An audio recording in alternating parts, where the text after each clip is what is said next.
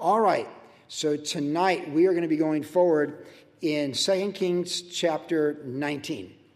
And as we come to 2 Kings chapter 19, we're coming into the middle of the story with Hezekiah, this, this great king in the southern kingdom of Judah, in his crucible of moments that define his life and really bring out his greatness and prove that all those little good decisions add up to great decisions as they work compound in your life going forward in your journey. Now, he is the contrast to King Hosea in the north. And the common denominator that Hosea in the northern kingdom of Israel, this is all around 725 BC. And Israel's been a divided kingdom since Solomon stepped into eternity in 921 BC, so a couple hundred years. The northern kingdom, southern kingdom, often at war. 19 kings in the north, none of them good. 20 kings in the south. There's still some more to go because they don't go into captivity until 586 BC with the Babylonians. So Hosea is the last of those northern kings, and we're told he's the best of the bad kings. That's his claim to fame. He's the best of the bad kings. He had to, he was a vassal state to the Assyrian king, and he rebelled against that. He tried to get Egypt to help him, King, King O down there in Egypt, and it didn't work. They were taken away into captivity. We talked about this with the Assyrians. There is so much extra biblical, archaeological evidence and facts for us about the Assyrians. They bragged a lot and they recorded it for history. And a lot of their bragging is about what they did to Israel, and it's in museums all over the world the British Museum, Israel, stuff like that. So it's, it's all there. And there's actually the tablets that show them doing what I mentioned to you. They had stripped them captive naked and then put the hooks in their ears and march them off to be slaves in a distant land. The Assyrians came from what is modern northern Iraq and Turkey. So basically, where the Kurds are, it would be like Kurds, where the Kurds are to this day. And they would displace people that they conquered and mix them all up so no one would be confident where they were at and would look to them to be their Lord and Master. That's what they did. So we saw that last week they conquered Hosea, the last king in the northern kingdom, and took them away. The common denominator is that Hezekiah reigned in the south, in Judah at the same time that all this happened to Hosea in the north. And he was very much aware of it. He came to become king at the age of 25. And he reigned 29 years. He lived, 50, he lived 54 years, was his life. 54 years. And he's a great king. We, know, we talked about this last week in chapter 18 that when he's introduced to us, there's been 13 kings. He's the 13th king in Judah, and it's the first one in 200 years where it said he did what was right in the eyes of the Lord, and even as his father David did. The previous 12, some did what was right, like Uzziah, Jehoshaphat, a couple of those guys. But he didn't do what was right, like politically, like a good politician, a good king, and moral. He did all that was right, like a heart for God, like compared to David, which made him so amazing. And we looked at that last week, verse by verse, and we looked at it Saturday topically as well. So tonight we come into the text where Sennacherib is the king of Assyria. They're besieging Jerusalem now. They've taken every major city in the region. They are a superpower that no one can stop, and now all their focus and efforts are completely focused on Jerusalem and the capital of the southern kingdom. And they've sent their men to taunt and talk trash to Hezekiah's guys uh, on the city wall there. We've seen all that already. And now there's it's a like I said, it's a crucible where this is the defining moment of this man's life this is the defining moment for a, a great man of faith and the people he surrounded him with. And it's a defining moment for the people of God in Judah who, like him, agreed not to answer one word to the Assyrians taunting them at the city wall gates. In fact, it said they all held their peace and no one said a word. And that was our dramatic ending last week, verse by verse. So now we come forward with this text. And so it was, verse 1, chapter 19, that King Hezekiah heard it the threats and all that. So it came to him from his people that were on the wall, that he tore his clothes, covered himself with sackcloth, and went into the house of the Lord. Then he sent Eliakim, who was over the household, Shebna the scribe, and the elders of the priest, covered with sackcloth, to Isaiah the prophet, the son of Amos. And they said to him, Thus says Hezekiah, this day is a day of trouble and rebuke and blasphemy. For the children have come to birth, but there is no strength to bring them forth. It may be that the Lord, the Lord your God, will hear all the words of Rabshakeh, that's the Assyrian, whom his master, the king of Assyria, has sent to reproach the living God, and will rebuke the words which the Lord your God has heard. Therefore, lift up your prayer for the remnant that is left. So the servants of King Hezekiah came to Isaiah, and Isaiah said to them, Thus you shall say to your master, Thus says the Lord, do not be afraid of the words which you have heard, with which the servants of the king of Assyria have blasphemed me. Surely I will send a spirit upon him, and he shall hear a rumor and return to his own land, and I will cause him to fall by the sword in his own land. That's quite an opening for tonight's text, isn't it? yeah, you never win when you fight against the Lord. We'll come back to that later on. But Hezekiah, this first verse, is so profound and insightful to this man because remember, he became king at the age of 25, and when he became when he became king, he immediately implemented reforms to the benefit of God's people to move toward the Lord. Remember, his dad, Ahaz, was as bad as any king has ever been in the southern kingdom. Ahaz, in fact, two weeks ago on Saturday night, was one of the three kings that we looked at. There was Uzziah, Jotham, and Ahaz, and Ahaz was the worst. Emphasized, they set up altars under any green tree for all the things they wanted to do against the Lord. There was nothing that was sacred. He tore down the upper gate that his dad Jotham had built as access to the Lord between the king's palace and the temple. And so Ahaz was just out of control. He came to power at the age of 25 and he reigned 16 years. But then he's gone. He's done. He's, there's nothing good really said of Ahaz whatsoever. But here's his son Hezekiah. And we've talked about this the last few weeks. But what's interesting about Hezekiah is how does a guy, how do you get a guy this good? How do you get a human being this on fire for the Lord after his dad was so evil? It just reminds us that there's self determination for every one of us. We don't have to accept evil that comes from before us or beside us or underneath us. Each woman, each man stands on their own faith or unbelief before the Lord. And we are self determined beings under the sovereignty of God with the choice to make good decisions or bad decisions. His dad made really bad decisions with an evil heart. He chose at the age of 25 to make really good decisions. And the influence we, we have to believe on his life, maybe his mom was an influence on his life, Abi, but Hezekiah, uh, Isaiah the prophet definitely would have been an influence on his life. Isaiah chapter 1, verse 1 tells us that he had his ministry during the time of Uzziah Jotham, Ahaz, and Hezekiah. And we know that Uzziah's reign was 52 years. Jotham, Ahaz, 16 years each. That's 32 combo. And then 25 years for our guy here, Hezekiah. So Isaiah would have grown up under the reign of Uzziah and became the prophet, spoken in the time of Uzziah, spoken in the time of Jotham, spoken in the time of Ahaz, and now speaking in the time of Hezekiah. And the book of Isaiah is amazing, right? It's 66 chapters that are just amazing. It's, it's the gospel in the Old Testament. All the prophecies, the virgin birth, the kingdom coming, all that stuff is there. It's amazing. The cross, Isaiah 53. This is that Isaiah that we just read about. Must have been a joy for Isaiah to see Hezekiah be this dependent upon the Lord after what his dad did. After watching his dad not heed the words of Isaiah, it must have been a joy to see the son heed the words. And we talked about this. We see kings that become kings at 16. That's a, that's a sophomore. That's a junior. That's a male. That's a junior. That's a 16 year old getting a driver's license at your local high school, becoming king of Israel. That's a thought to think about. 25 is different. I have a saying about men. When you're 18, you think you can get paid for being cool, or you don't even realize how important it is to get paid. Then you realize sooner or later you need to get paid, and no impatient to be cool. So usually by the time you're 25, post college age, and maybe you have a wife or kids, you realize like, hey, I got to get my hustle on, and you have a, a healthy perspective of, of the human experience for a man at 25. And Hezekiah is that man. And what's interesting about this first verse is he knew exactly where to go on the difficult day, on the dark day, and the most challenging day. We talked about this last week that when he was besieged by Sennacherib, the first thing he did was to, uh, to try and appease him, and he stripped the temple of gold and all that stuff, and he gave it to the Assyrian king. You do what you can. Remember, we talked about this last week. There were no good decisions in that situation. There were no good options. If you, I was like four options the best choice and the worst choice being one and four, and something in between, or what seems most logical.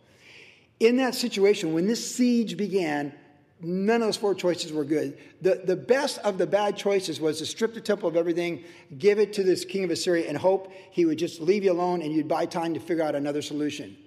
But we talked about this. When Hosea did these things to appease the king of Assyria, he did not have a strong walk with the Lord.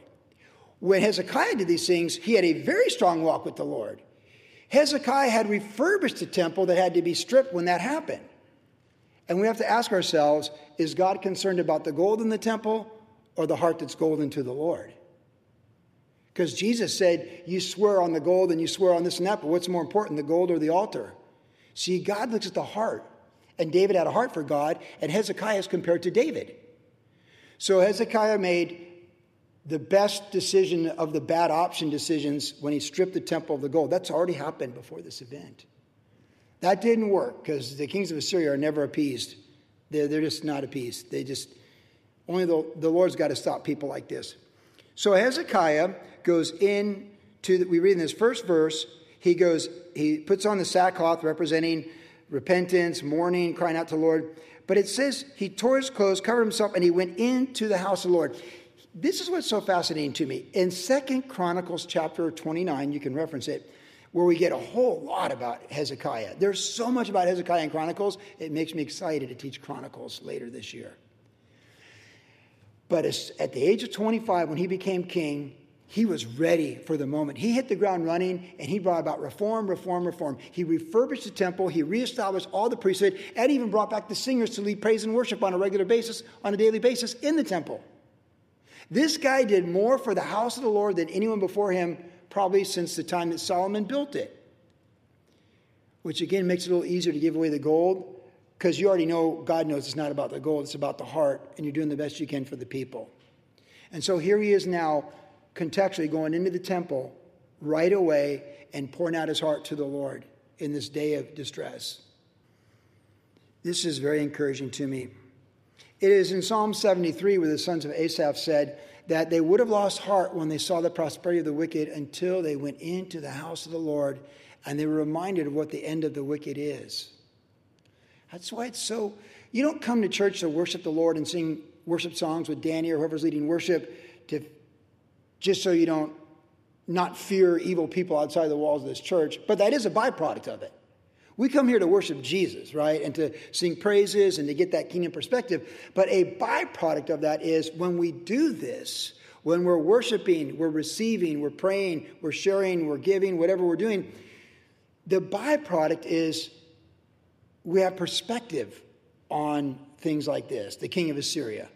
The house of the Lord is the plumb line that reminds us of eternity. It's the compass that tells us Jesus is on the throne and everything's to be all right. Like the song Danny was leading us in right now before we got up here. It's like, he, the, didn't that song edify you and build you up? Like, he's got this, and whoever you think you are, enemy, you've got, my God is bigger, greater than you. We, that's, that was on Hezekiah's playlist 2,700 years ago. You know what I'm saying? Like, yeah, I hit that song. That's my playlist right there. Right? That's what, that's what you got going here. The temple, when the, the dressing day comes, the house of the Lord is the place to be. And that's why it's so important to stay in fellowship and to, and to be in, in the church. And that's why when the church was so attacked in the past couple years during COVID, it was so important not to blink. And it's to try and use common sense and be respectful. But the church is the church, and we have a higher mandate. Render to God things that are God, and then seize the things that are Caesar's. And it's just so important why, like, why we come here. And when they when they made a, a mandate against singing in the church, didn't it stir you up to come here and sing first song? I, you know, whenever I'm missing the first song, I think, hey, you're the one, one willing to go to jail for singing in church. It put a new value on when singing against singing for the Lord in the church was technically temporarily mandated to be outlawed, and I was never going to give up that, that ground to Caesar, it made me value that first moment, the moment the first chord Danny Donnelly or whoever's leading worship does. Because that's the hill I'll die on. By the way, in 17 years of this church being here, I've had some pretty serious confrontations with people during or after worship before teaching because they took the eyes off the Lord during worship and caused people to look at them. This is a holy place. We come here to get perspective for the kingdom and to make sure Sennacherib's little Sennacherib, big God. And if someone's drawing attention to themselves, which none of you really do, but it does happen, you got to know we're on it. I mean, the guys have seen me run from down here up there and run down here, and like, dude, you got to know. We, we've, we fought for the integrity of the, the sanctuary as a place of refuge and praise and worship since in 35 years of ministry. Jeremy Foster, when he was here, our former associate pastor, he always talked about the integrity of the sanctuary. That it's safe, it's worshipful on Jesus, and you can receive the Word of God with minimal distractions, and certainly none that are planned for. But we're trying to make the adjustments if they happen, when, and when they happen. He knew where to go. Verse 1 says it all. When someone's threatening your freedom, your health, your wife, your family, your kids, your livelihood, everything that you have, your friendships, your freedom, man, and they're bigger, badder, and meaner than you, and they have all the resources, they control everything that could destroy you. As you look to survey the land of Judah, and even Lachish fell with their high, high siege, and just they, they could have they should have held, but Lachish fell and they're coming for you, and now they're not, there's no more villages left to get. They're just coming for you. That would be so overwhelming, and that's why it's so important that we value the sanctuary and that we come here with a heart to seek the Lord, receive from the Lord, and build up one another, as it says in Hebrews, stirring up love and good works. He knew where to go, and he went to the house of the Lord. And in his first year of being a king, he refurbished that house of the Lord. In the darkest day, he had to tear down part of that house of the Lord. And, but this is still the house of the Lord, with or without gold. This is where he's going on that day. And it's just something so special, whether it's a weekday or a church service or anything in between, when you can go to the house of the Lord and you can just be still and have that perspective. The house of the Lord gives us perspective. It gives us eternity so we can properly see through the prism eyes of faith the temporal and not lose focus of who's really in control and who's really calling the shots in a universe of trillions of galaxies and billions of people that he sent his son to die for. Yes, and amen. All right, we read on now. In verse 8, we read this. Then Rabshakeh, this is Sennacherib's guy, he returned and found the king of Assyria warring against Libnah, for he had heard that he departed from Lachish. These are the surrounding Judah cities that were really well fortified, and they fell. And the king heard concerning Tirkah, king of Ethiopia, Look, he's come out to make war with you. So he again sent messengers to Hezekiah, saying, Thus you shall speak to Hezekiah, king of Judah, saying, Now, he's just going to repeat what he's already said. I'm going to come to the text. But now, you know, now God's creating contention and strife for them. Like the Ethiopians are coming, and it's not going quite according to plan. And it always ends up that way with the evil. Ne- they might have great plans, but sooner or later, they implode on themselves. So He's going to try and he's going to say the same thing, try the bully tactics. It didn't work the first time. Let's see if it works the second time. That's how bullies are. That's how the devil is. That's how the world is. So let's see how uh, Hezekiah handles this. Thus you shall speak to Hezekiah, king of Judah, verse 10, saying, Do not let your God in whom you trust deceive you, saying, Jerusalem shall not be given to the hand of the king of Syria. Look, ye have heard what the kings of Syria have done to all the lands by utterly destroying them. And shall you be delivered? have the gods of the nations delivered those whom my fathers have destroyed Gozan, Haran, Rezeph, and the people of Eden who were in Telassar? Where is the king of Hamath, the king of Arpad, and the king of the city of Sepharvaim, Hena, and Iva? Those are all Syrian to the north. He's talking about the places he conquered already to the north. Verse 14. And Hezekiah received the letter from the hand of the messengers and read it. So it wasn't just spoken, it was like a written form. Like, here's this form that's going to terrify you. And Hezekiah went up to the house of the Lord and he spread it before the Lord. And then Hezekiah prayed before the Lord and said, O Lord God of Israel, the one who dwells between the cherubim, you are God, you alone of all the kingdoms of earth. You've made heaven and earth. Incline your ear, O Lord, and hear. Open your eyes, O Lord, and see. Hear the words of Sennacherib, which he has sent to reproach the living God. Truly, Lord, The kings of Assyria have laid waste the nations and their lands, and have cast their gods into the fire, for they were not gods, but the works of men's hands, wood and stone. Therefore, you did destroy them. They destroyed them. You allowed it, essentially. Now, therefore, O Lord God, I pray, save us from his hand, that all the kingdoms of the earth may know that you are the Lord God, you alone. I just love this chapter. This is a human being, a man with a heart after God. And again, it's like when you get the threatening letters from somebody at work. Maybe you're being bullied at work. A lot of people got bullied during the last three years, right? Do this or you'll lose your job. You know, we had people that got bullied on, on so many different fronts during the last three years with the COVID stuff. And, you know, a lot of them just like, what do I do? What do I do? And some people just said, I'm going to ignore it. You know, like we're just going to ignore it. And we'll just, and so they keep sending threatening letters, and the, and the boss will them and say, do this or, or it's going to go this way. And, and you know, they, they, they called their bluff. Some people felt led to do this, some people felt led to do that, but some people definitely felt led to not do anything the government told them to do. And some did lose their jobs, and some kept their jobs because when it ran its course, well, it ran its course. That's the way it goes sometimes. Let God be true and every man a liar. And one man esteems one day and another another, and everyone try to do their best in a difficult situation. But when big bully government comes and they're going to take over everything and they're threatening your business, they're threatening your freedom, they're threatening your worship, they're taunting your God, oh my goodness, is there anything new under the sun? No. This might be 2,700 years ago, but if you're like me, you see plenty of similarities for sure. What are you going to do? Now, we might even make this more practical. In some cases, you might have a debt and they keep giving you notice. You're trying to clear it all and they're doing this. You might have a conflict with a family member who just will not relent and is going to, who even knows? Like, human beings, some human beings create drama. Like, we all know, you can try and avoid drama, you'll still find drama. It's a human experience on planet Earth.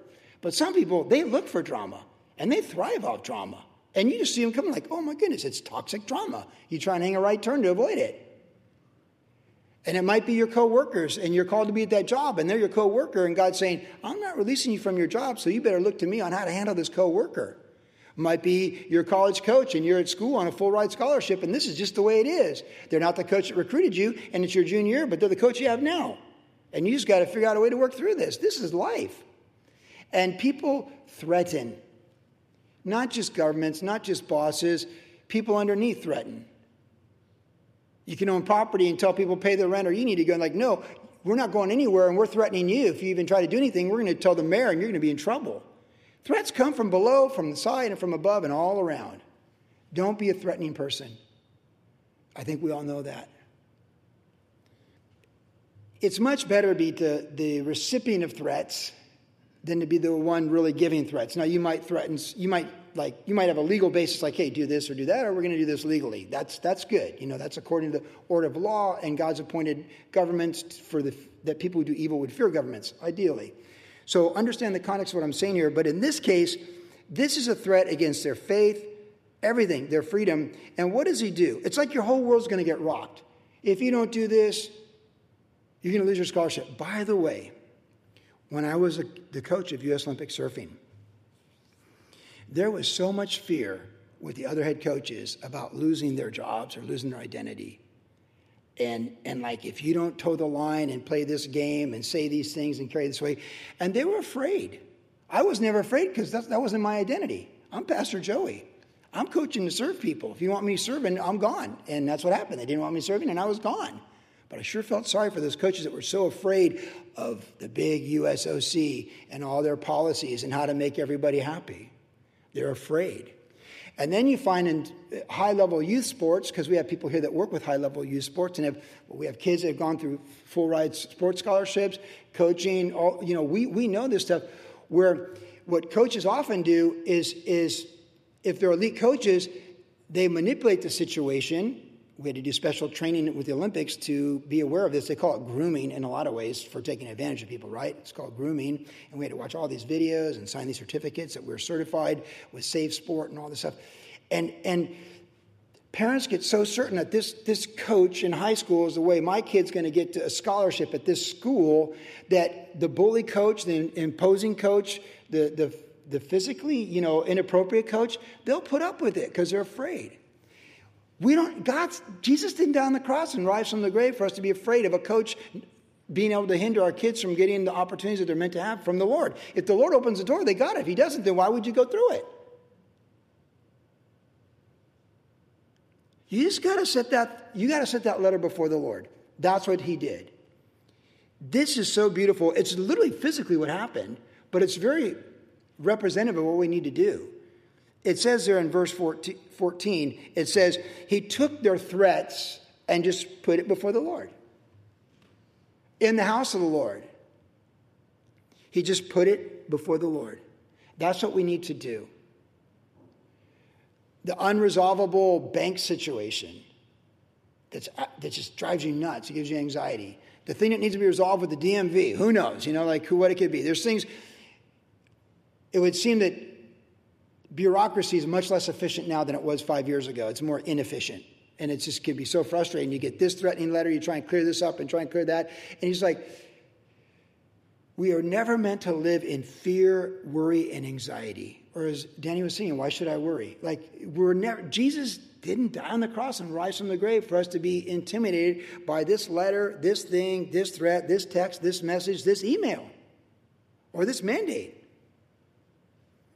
We're meant to be people that know that God's in control and we're going to do the best we can. If we have to make the best of bad choices, well, that's what we're going to do. But we still know God's in control. If we have to strip the temple of gold, we still knew we built the temple that we had to strip down. Because it was never about the gold, it was about our heart. See, that's where we need to be. Hezekiah's strength is his heart with the Lord. Lord, you and I, we're like this. This letter, this against you, it's against me. Like I'm in your hands. I don't know what to do. Lord, here it is. Truly, their resume is correct. They destroy anyone they want to. They control this, they control that, they silence this, and they silence that, and no one has stopped them.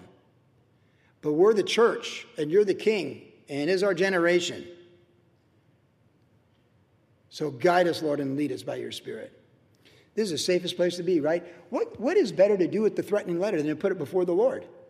What could be better than that? Or as Pastor Chuck Smith used to say, you can fight for yourself, but you better to let the Lord fight for you. He does a better job. Give him your letter. Give him that text. Give him that. That threat. Give it, give it to him. That's what I've learned to do. And a man or woman can receive nothing unless it comes from above. So what the Lord's going to allow, He's going to allow, and He's going to have a greater purpose in it. But by all means, don't hold on that letter and don't sleep with it next to your pillow. Put it in the sanctuary of the Lord. Let the Lord, let the Lord take care of that. Now we read on. That's what he did. Good for him. He's a wise man. Verse 20.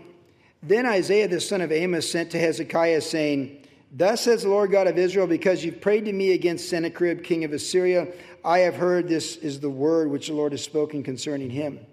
The virgin daughter of Zion has despised you and laughed you to scorn. By the way, what an opening statement. This, you could read this and be like, oh, like I'm reading a psalm. No, after all the threats, after all the bully balls sitting on the wall, taunting in Aramaic, taunting in Hebrew and everything, talking trash, talking smack, destroying all these cities, taking all these people away captive with hooks in their ears, stripped down naked, the first thing the Lord has to say, directed to the king of Assyria, is the virgin daughters, the most vulnerable people in Israel, the women you'll rape and sell in human trafficking, the virgin daughters taunt you and hiss at you. That's the virgin. That's the Lord when he fights your battles. The Lord is getting behind the virgin daughters, and when he's reproving the king of, of, of, Syria who taunted him, he's putting virgin women, young, beautiful women who have not had sexual intimacy with men, and he's saying, These women, these are my daughters, and they taunt you. What an opening statement coming from the Lord. They, desp- they laugh at you. Can you imagine? You know, all those guys, Eliakim and those guys, like, oh my goodness, please speak in, speak in the other language. And here the Lord says, you know what? I'm sending my girls out to you. Hey, round up the girls that are pure, send them to the wall, and look at him and start laughing on behalf of Jehovah, the God of the universe. This is beautiful. Don't miss this. All the beautiful virgin daughters, roll them out, college age, high school age, Tweeners just roll them out like, That's literally, that's literally what God's saying right here. What a word. Man, don't mess with the living God. Don't mess with Jehovah and don't mess with his daughters. They'll laugh you to scorn. The daughter of Jerusalem has shaken her head behind your back. You're nothing before the Lord and his people, you evil men from Assyria. Whom have you reproached and blasphemed? And against whom have you raised your voice and lifted up your eyes on high? Against the Holy One of Israel? By your messengers you've reproached the Lord and said, By the multitude of my chariots I have come up to the height of the mountains, to the limit of Lebanon. I will cut down its tall cedars and its choice cypress trees. I will enter the extremity of its borders to its fruitful forest. I have dug and drunk strange water, and with the soles of my feet I've dried up all the brooks of defense. Did you not hear long ago how I made it, from ancient times that I formed it? Now I have brought it to pass that you should be for crushing fortified cities into heaps of ruins. Therefore, their little inhabitants had little power. Therefore, their inhabitants had little power, that they were dismayed and confounded. They were as the green of the field and the grass of the herb, the, the green herb, as the grass of the housetops and grain blighted before it's grown. But I know your dwelling place, your going out and your coming in, and your rage against me. This is God speaking directly to Assyria. Because your rage against me and your tumult have come up to my ears, therefore I'll put my hook in your nose and my bridle in your lips, and I'll turn you back by the way you came. This shall be a sign to you. And now speaking back to Israel. You shall eat this year such as grows of itself, and the second year what springs from the same. Also in the third year sow and reap, plant vineyards, and eat the fruit of them. And the remnant you have escaped, who have escaped of the house of Judah, shall again take root downward and bear fruit upward. For out of Jerusalem shall go a remnant, and those who escape from Mount Zion, the zeal of the Lord of hosts will do this. Well, in 2023, and young people talk, we might say that's a mic drop. That's just Boom. Man, the Lord, this is, I just, this story is so important to us in our Bible that in the Old Testament, rarely will you find something more than even once. For example, the stories in the book of Judges, they're like pretty much in Judges, and that's it. This story, this engagement, is in the Old Testament three times. It's in Kings, it's in Chronicles, it's in Isaiah. It's like the gospel of Jesus Christ, where Mark, Matthew, and Luke are all giving us perspective on the same event. This event is that profound. I mean, all scripture is inspired, but this has a little more mojo to it. This is incredible. This is God's reproof against every kingdom of men that thinks they can lord over people, particularly his people, and get away with it. They might seem to get away with it for a season, but we've been talking about this. God's always playing the long game. God's always playing the long game. He watches generations come and go, and he outlasts all. 38 major kingdoms in human history, they're all gone. They come and go. God plays the long game. And in Daniel's prophecy in the book of Daniel, the dream that Nebuchadnezzar had that Daniel interpreted to save everyone's life, the dream is the, gold, the golden statue and the mountain crushes it. And the, the mountain that crushes it is the kingdom of God.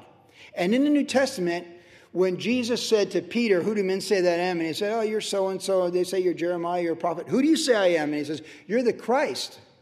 Right. And he said, And upon this confession, the gates of hell will not prevail against it. I've given you the keys to the kingdom, and the gates of hell will not prevail against my church. And we've watched a lot of human governments come and go in the last 2,000 years.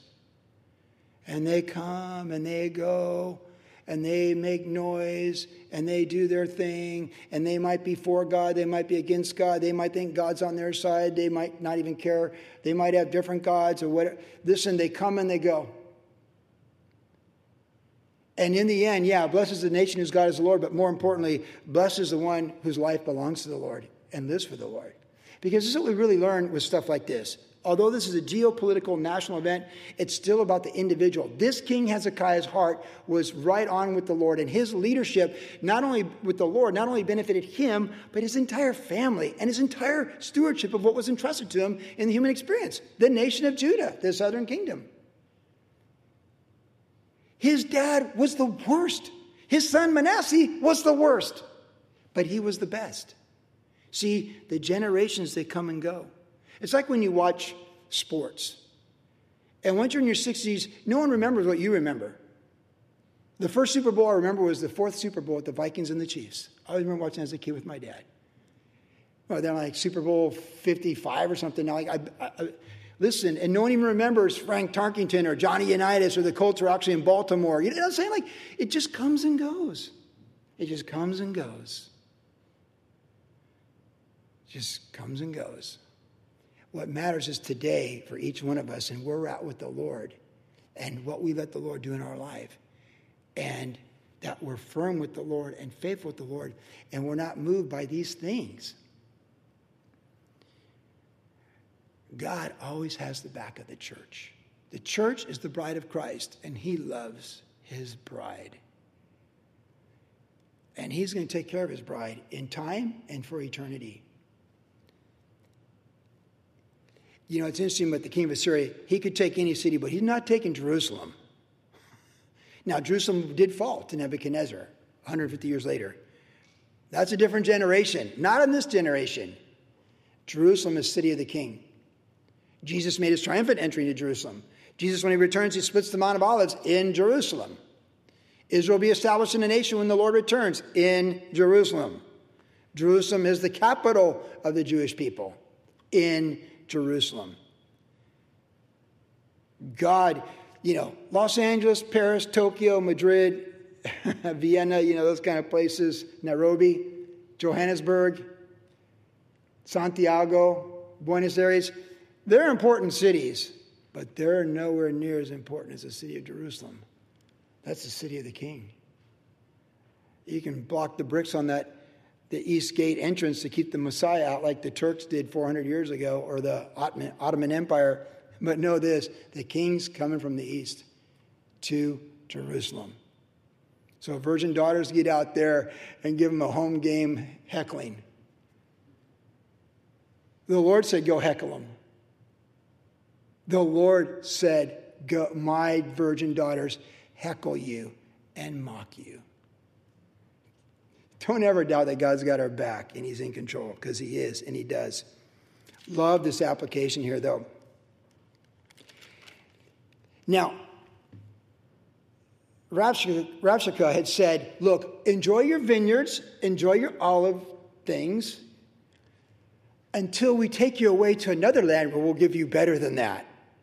Don't just love it when government says that. You can enjoy that for now, but we're going to separate you from that, which you inherited from the Lord, which the Lord gave you in the case of Israel, and we're going to take you somewhere else. It's going to be better.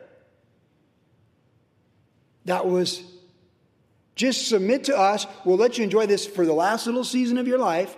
Give some happy little memories with your house, your vineyard, your grove, but then you're going to go with us with hooks in your ears, stripped naked, to where we reappoint re- re- re- you. Now, what does the Lord say? Hey, I'm talking now. And my word's the final word, so forget that knucklehead on this side of the wall talking smack. I'm talking. And here's what you're going to do you're going to eat this year such as grows of itself. Your vineyard, your olive grows. And the second year, the spring, the same thing. And nobody's moving out of the property I gave you. God gave Israel the land and the land was divided in Joshua. And even like Naboth's vineyard, they got it all from the Lord. The Lord gave them that land. That's his land to give them. There's nobody can take that when it's the Lord that he gave to them. And parents that love their kids look out for the inheritance of their kids and the estates of their kids. That's the ultimate uh, end all, or the temporal of a dad or a mom, if they have something they can pass on to their kids that will help them in their journey. God's got their back. And then he says, also in the third year, sow and reap. Plant vineyards and eat the fruit of them. You what God's saying? He's literally going after the very thing that Rabshakeh said. Rabshakeh said, You can enjoy it for a little bit. We're going to give something better when we re- reappoint you. God says, and nobody's reappointing my people. You're going to enjoy this crop, you enjoy next year's crop, and you're going to take deep root, and you're going to have great fruit. How, how special is that, body of Christ, WG? This is what the Lord says to us. Our God's a blessing God. He's got our back. He knows our needs. That's why Jesus said, Don't worry about what you're going to eat. Don't worry about what you're going to wear. He's got it. God provides for us.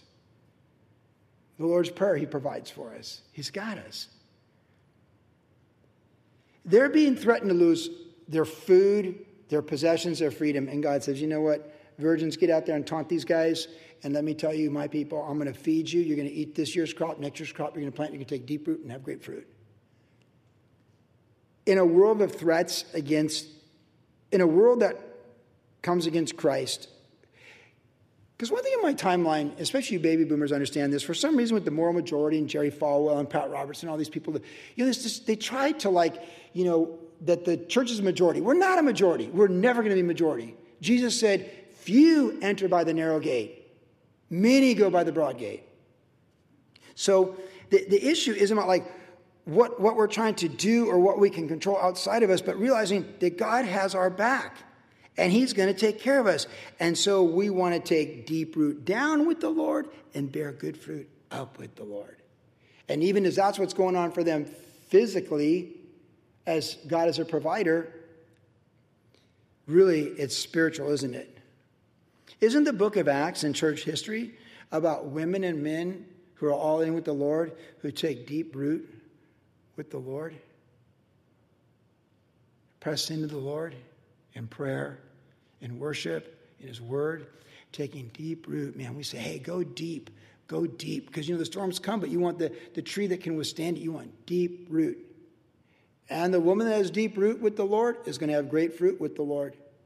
And the man that has deep root with the Lord is going to have great fruit with the Lord. Go deep, bear fruit. It's more than just the, the vineyards and the olives that God's talking about here. He's talking about being like Hezekiah deep with the Lord. The deeper we go with the Lord, the better the fruit is. And you can tell people they're deep with the Lord because they have their fruit. You see, you see Christ in them. You see the character of Christ. You see the conduct of Christ. You see the response of Christ, not the reaction of Adam. You know, or yeah, you see the response of Christ as opposed to the reaction of Adam or Eve. You see the response of Christ. Deep root, good fruit. That's what we want. That's the maturity. That's maturity with the Lord. Deep root, the word, the prayer, the fellowship, healthy with the Lord in every dimension that we have spirit, mind, and body with the Lord. Deep root, bear fruit. Verse 32, we wrap up the chapter in the night. Therefore, thus says the Lord concerning the king of Assyria. So this is a therefore. So after he made that statement, now there's a therefore in case you missed it. This is the final analysis on this. He shall not come into the city, nor shoot an arrow there, nor come before it with shield, nor build a siege mount against it. By the way he came, by the way same way he shall return. He shall not come into the city, says the Lord. I will defend this city to save it for my own sake and for my servant David's sake. And it came to pass on a certain night that the angel of the Lord went out and killed in camp, the camp of the Assyrians 185,000. And when the people rose early in the morning, there were the corpses, all the dead bodies. So Sennacherib, king of Assyria, departed and went home, went away, returned home, and remained at Nineveh. Now it came to pass as he was worshiping the temple of Nisroch, his god, and it, that his sons Adrammelech and Sharezer struck him down with the sword, and they escaped to the land of Ararat, that's modern Armenia, and then Esarhaddon, his son, reigned in his place. Game over. Don't mess with the living God. You picked the wrong fight. Who has ever fought against the Lord never prevailed? So it kind of goes back to that moral majority I was saying, where, you know, the 30 years ago, we're going to take over broadcasting, we're going to take over this. Like, you know what? We're going to defend the Lord on this front. We're going to defend the Lord on this front. Those are good motives, but Jesus doesn't need you and I to defend him. you know, remember Peter cut off Malchus' ear? When those guards came to Jesus, boom, they all fell down. He knocked them down spiritually, all those guards, and they got back up like, whoa, what was that? It was just him showing who's really in control and who really is the final authority the Lord. Verse 34 I will defend this city and save it for my own sake and for my servant David's sake. Which brings us back to Jesus. Because what I was saying earlier, the city of Jerusalem is the city of the king, and Jesus reigns in Mount Zion. When Christ reigns on earth, and he will, because he's promised to, the city is reserved for Jesus. So when we say my servant David, you might as well say my servant, my son, Jesus Christ, for his first coming and for his second coming. Like Psalm 2. Why, why do the nations rage and the people plot a vain thing against the Lord and his anointed? They should bow the knee and kiss the ring and pay homage to the Son while they can. Because Jesus is the King. What an edifying story given to us three times in the Old Testament that our faith would be strengthened. So, just know the house of the Lord, that's our place to be. Put the threats, read the letter, give the letter to the Lord, the text, whatever, give it to the Lord. Have root, take down deep root, bear good fruit, and know above all else the one consistent theme in this chapter God is our defense, and He will deliver us from every evil. In Jesus' name.